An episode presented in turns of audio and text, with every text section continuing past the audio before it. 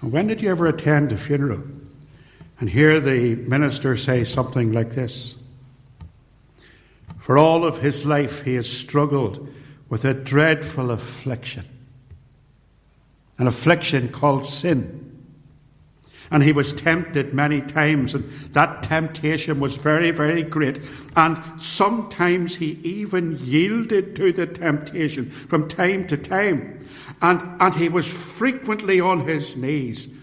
He was engaging in spiritual warfare because he was battling against his own human flesh and his old sinful nature, which was constantly trying to bring him down.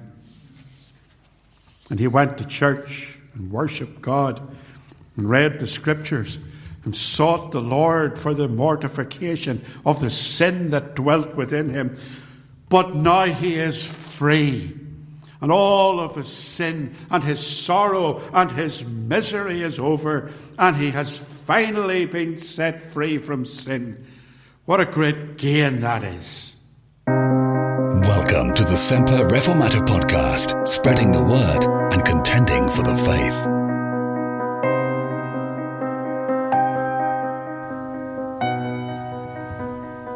So, I want to ask a question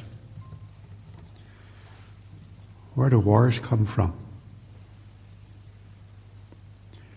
It's not the question that we usually ask when we're talking about conflict, sure, it's not. The more common question is who's to blame? Who started it? Back in the 1970s, I was directed to an army base in a town in County Down where there was a report of a fight taking place. And I have to say, seldom have I seen a more bitter conflict. It was two women, probably in their 20s, and they'd had a significant amount of alcohol imbibed, and they had fallen out with each other over their mutual interest in a soldier. And when I arrived, along with a colleague, there was already bloodshed because they'd been wearing stiletto heels. And they'd taken the stiletto heels off and were using them as weapons. And I said to the senior constable who was with me, What are you going to do? And he says, Get back into the Land Rover and we'll call for backup. So we did. And eventually, when we got some people there and we got the two ladies separated, and the questions began to start, and then the accusations came. He said, She said, he did this and she did that. Who started it? But in our passage of Scripture tonight, James isn't asking the usual question. He's not saying who started this, who starts wars and conflicts. He's asking, where do they come from? Now, if you ask people where war comes from, they will probably say that war comes from our enemies from Russia or China or North Korea. Or maybe in an earlier generation, they would say war came from Germany. Or maybe in Northern Ireland here, war came from the IRA. But all of that is entirely superficial. And in a forensic examination of the motives and attitudes and desires of the human heart, James, in this passage, gets right down to the very heart of the issue, and I mean literally the heart of the issue. He gives us an insight into where war and conflict comes from, to what leads to strife and discord and feuds and conflicts and quarrels and fightings So let's look at the text for a few moments this evening and see if we can learn something from it. Let's think, first of all, that the apostle makes two specific observations. The first is peculiar to the church, and the second, while relevant to the church, is a more general observation. I want you to see the war that is among you. Wars and fightings among you, says James. And then the war that is within you, where he says, Come they not even of the lusts that war in your members. And then lastly, the war between you and your Creator. In verse 4, where he says that whosoever is a friend of the world is the enemy of God. So the war that is among you, from whence come wars. Strong language, isn't it? War. James is using hyperbole, and he's teaching his readers about the tensions and the disagreements, very often bitter disagreements, that are actually frequently found among Christians. Remember, he's writing to the scattered church. He's writing to believers, to saints, to churches that are scattered throughout the whole of the Roman Empire. He's not writing just to ethnic Jews, but to the completeness of God's whole church when he addresses the letter to the 12 tribes which are scattered abroad in chapter 1 and verse 1. He's writing to Christians, to all of us. And you will immediately say, but that should never be so. Surely the Christian church, the local assembly, ought to always be a place of peace. We are, after all, brothers and sisters in Christ. It should be a place of brotherly love. And yet, realistically, you will have to agree with me that that rarely is the case. Over the last couple of millennia, disagreements and splits and schisms have been a constant feature in the history of the church, and local churches are no different.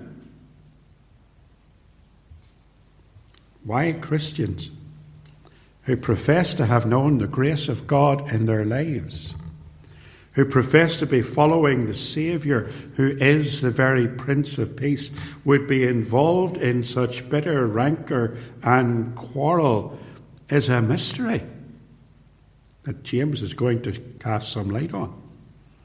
It is totally the opposite of what ought to be the true Christian nature. There's a precedent set in Matthew chapter 18 and verse 21. It's the story that Jesus tells, it's a parable. Peter had come to him and he'd said, Lord, how oft shall my brother sin against me and I forgive him? Till seven times. Jesus saith unto him, I say not unto thee until seven times, but until seventy times seven. Our Lord went on to illustrate that. He told a story about a king, a king who wanted to settle his accounts with those who owed him money. And one man in particular owed the king a vast sum. He couldn't pay the debt. His debt was so great that it could never ever be paid off, and justly he was to be punished by imprisonment. His wife and his children would be sold into slavery. His possessions would be confiscated. In despair, he threw himself on the mercy of the king and he pleaded for forgiveness. The king was moved with compassion and he released him and forgave him all of his debts. But then that same servant encountered another servant who owed him some money. It was a paltry sum, just a few pence. We're told in the parable that the first servant took him by the throat and demanded immediate payment, and the fellow servant pleaded for forgiveness, but the wicked servant had him arrested and thrown into prison until all the debt was paid. When other servants saw what had happened, they reported it to the king. And the king took drastic and immediate action. Let's go back to those words of Jesus. He said, Then his Lord After that, he had called him and said to him, O thou wicked servant, I forgave thee all that debt because thou desirest me. Shouldst not thou also have had compassion on thy fellow servant, even as I had pity on thee? Jesus using that parable to illustrate how Christians should regard each other should forgive each other when they perceive that they have been provoked or offended by other Christians. The true Christian nature is to be willing to offer forgiveness to those who repent and who plead for forgiveness, just as the Lord Jesus has freely forgiven us. And in fact, he issues a stern warning to those who refuse to forgive. He says, And his Lord was wrath, and delivered him to the tormentors, till he should pay all that was due unto him.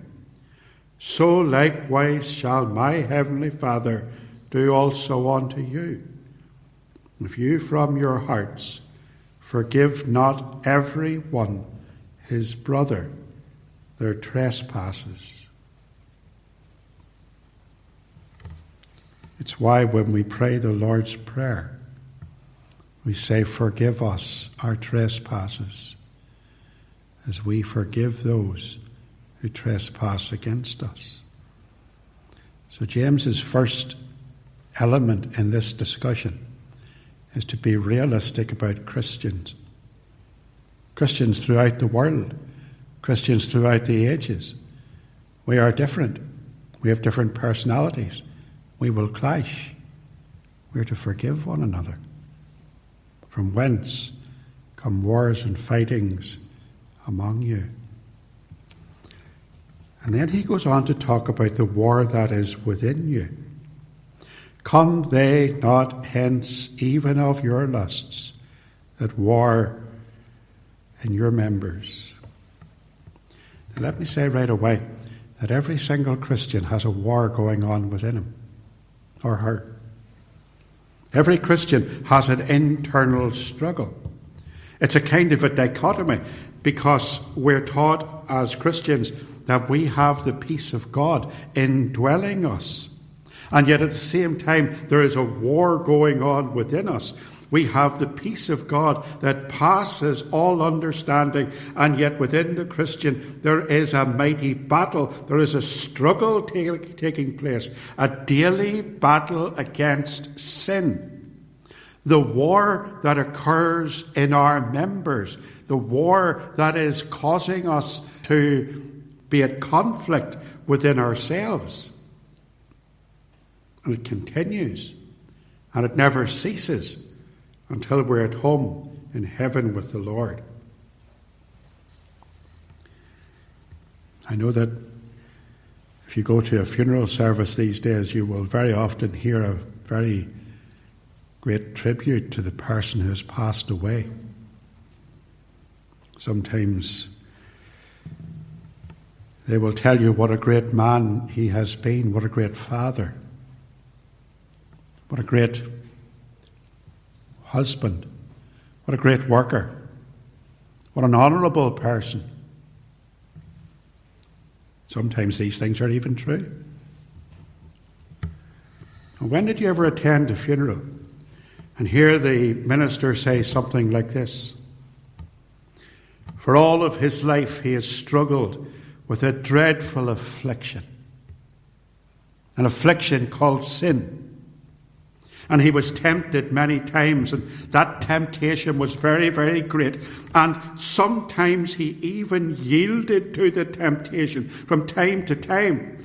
And, and he was frequently on his knees.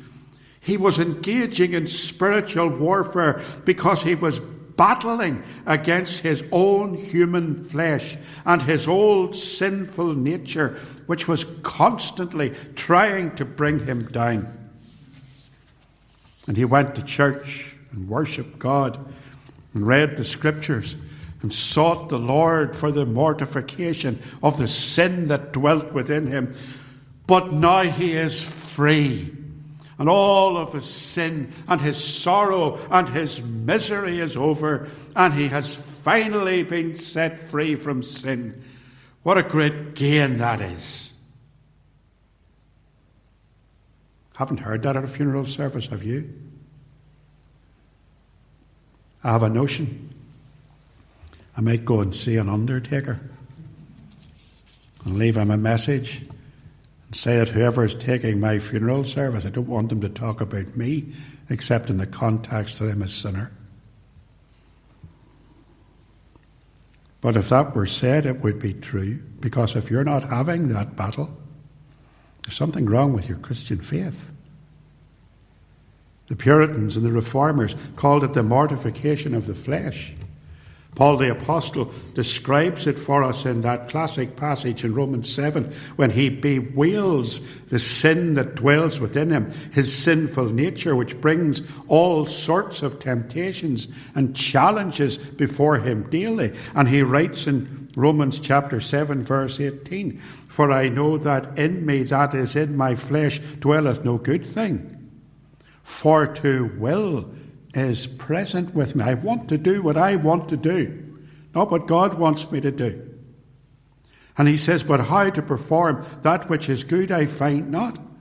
For the good that I would do, I do not, but the evil which I would not, that I do. Paul admitting that he's a sinner, as we all are, born as sinners and continuing to sin right throughout our lives.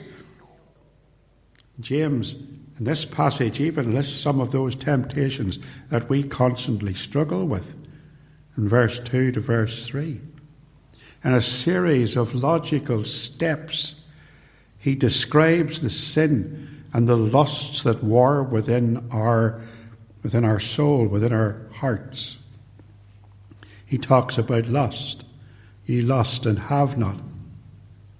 Ye kill desire to have and cannot obtain. We lust because of distrust. Ye lust and have not, ye kill and desire to have and cannot obtain, ye fight and war, and yet ye have not because ye ask not. And he talks about wrong motives.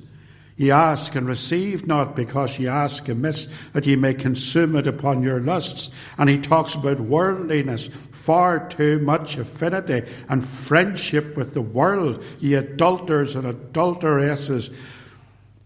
Know ye not that the friendship of the world is enmity with God?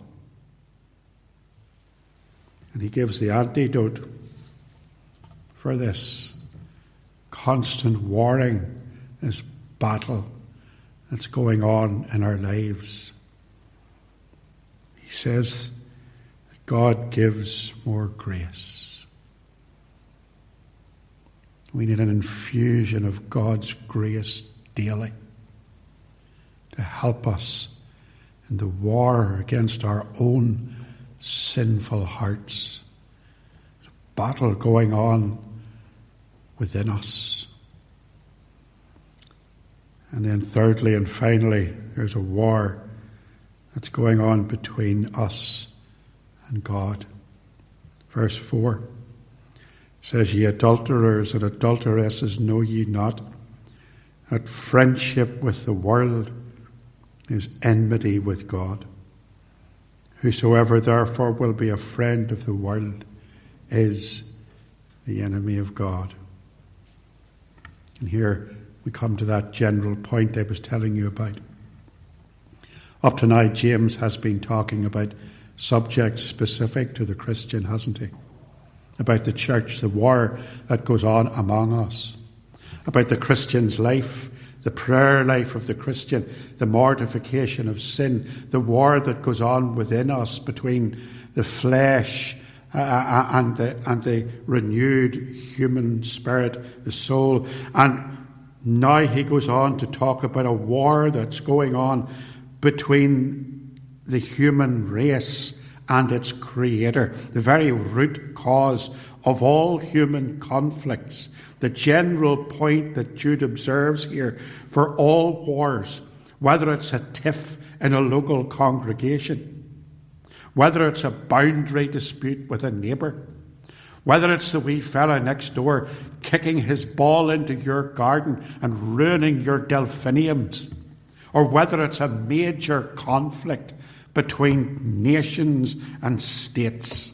The root cause of every war and every conflict is exactly the same it is rebellion against God. In some way, everyone who is in conflict with others is at war within themselves because at their heart they are at war with God. Every one of us are rebels.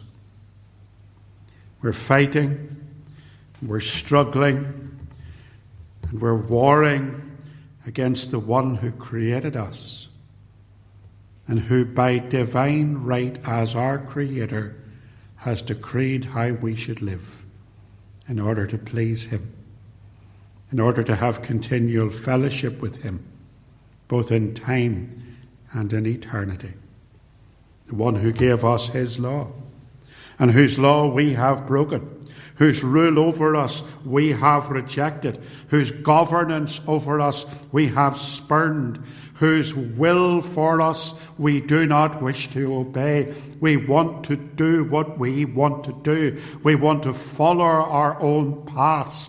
We want to follow our heart. We want to do what pleases us.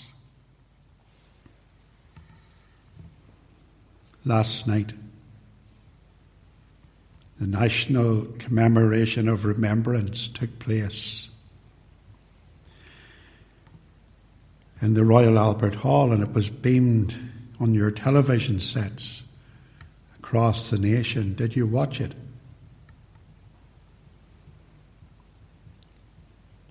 The religious observance was led by a woman bishop who prayed for the dead. And it was followed by a Hindu recitation. And if you listen to the Hindu recitation, it was the very opposite of Christianity. It was all about works, karma, getting what you deserve, following your desires finding your inner peace. And that was followed by a rendition of a song by Leonard Cohen, a Jewish philosopher. And then up popped the bishop again with a blessing.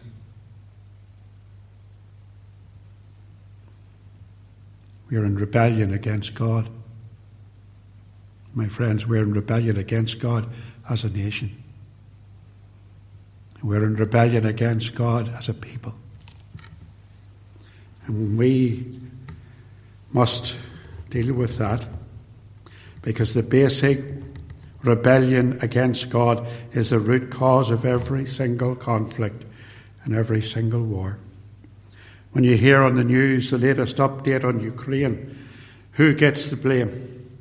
Putin or Biden perhaps, but the easily identifiable source of every war, conflicts, big or small, is the condition of the rebellious human heart. Now, there is a solution to this. There is a solution. And I'm going to tell you from James here exactly what the solution is, because it's staring us right in the face in verse 7. And it is this we must surrender. We must surrender to God because God is going to win the battle. We must surrender because the battle is already the Lord's. Now, I'm a proud Ulster man. I'd be the first to say it. From I was no age, I could walk up and down the Shankill Road in Belfast and I could shout no surrender with the rest of them. From I was no age. It's bred into us. We're proud. We won't give in. We won't surrender. We're thran. But there's a war we're not going to win. And it's the rebellion that's going on in our hearts against God. And the only way that that rebellion can be brought to an end is for us to bow our knee before our Creator and say, I surrender. We are to submit to God. Look at it says, verse 7. Submit yourselves therefore to God. Resist the devil, and he will flee from you. Draw nigh to God, and he will draw nigh to you. Cleanse your hands, ye sinners. Purify your hearts, ye double minded. And look how we come. We can't come to God claiming anything of ourselves. We're to come with humble repentance. We're to come in verse 9 as the afflicted, and we're to mourn and weep, and let our laughter be turned to mourning and our joy to heaviness. We're to come as humble, repentant sinners and bow the knee before our Creator and say, Lord, I've been at enmity with you. I have loved this present world and its attractions far too much. And I come now to Christ. I come as a sinner to the Lord Jesus, who died for me on the cross. I'm weeping over my sins. I'm sorry and I repent. Verse 10 tells us humble yourselves in the sight of the Lord, and he shall lift you up. You know, there's an awful lot of people in this world who think that you have to do your best. Take what opportunities are given to you, and you make the best of them, and you do you get your goal and your vision in life and you go after it and you, you press ahead and, and you do it your way. No. It's time the rebellion was ended. Come to the Lord and humble yourself and admit you're a sinner and surrender to Him, and He will lift you up. He will do what you can't do. He will set your feet in heavenly places. So that's James's argument. There's a war between you because there is a war within you. And if there's a war within you, it's probably because there's a war between you and God. The answer to that is when that those things seem to prevail, God gives more grace. It's a simple remedy. Cast ourselves upon the goodness and the grace of God, God's unmerited favour, that undeserved love that sent His only begotten Son into this world to die on the cross for sinners. Surrender to God, and He will lift you up. the dichotomy is solved, that seeming contradiction. How can a Christian have peace in his heart and war in his members? Because when we have the peace of God dwelling in our hearts, we're no longer enemies with God. We are enemies with sin. And the battle with sin goes on until the day when we are lifted up and brought to heaven and home and we sin no more.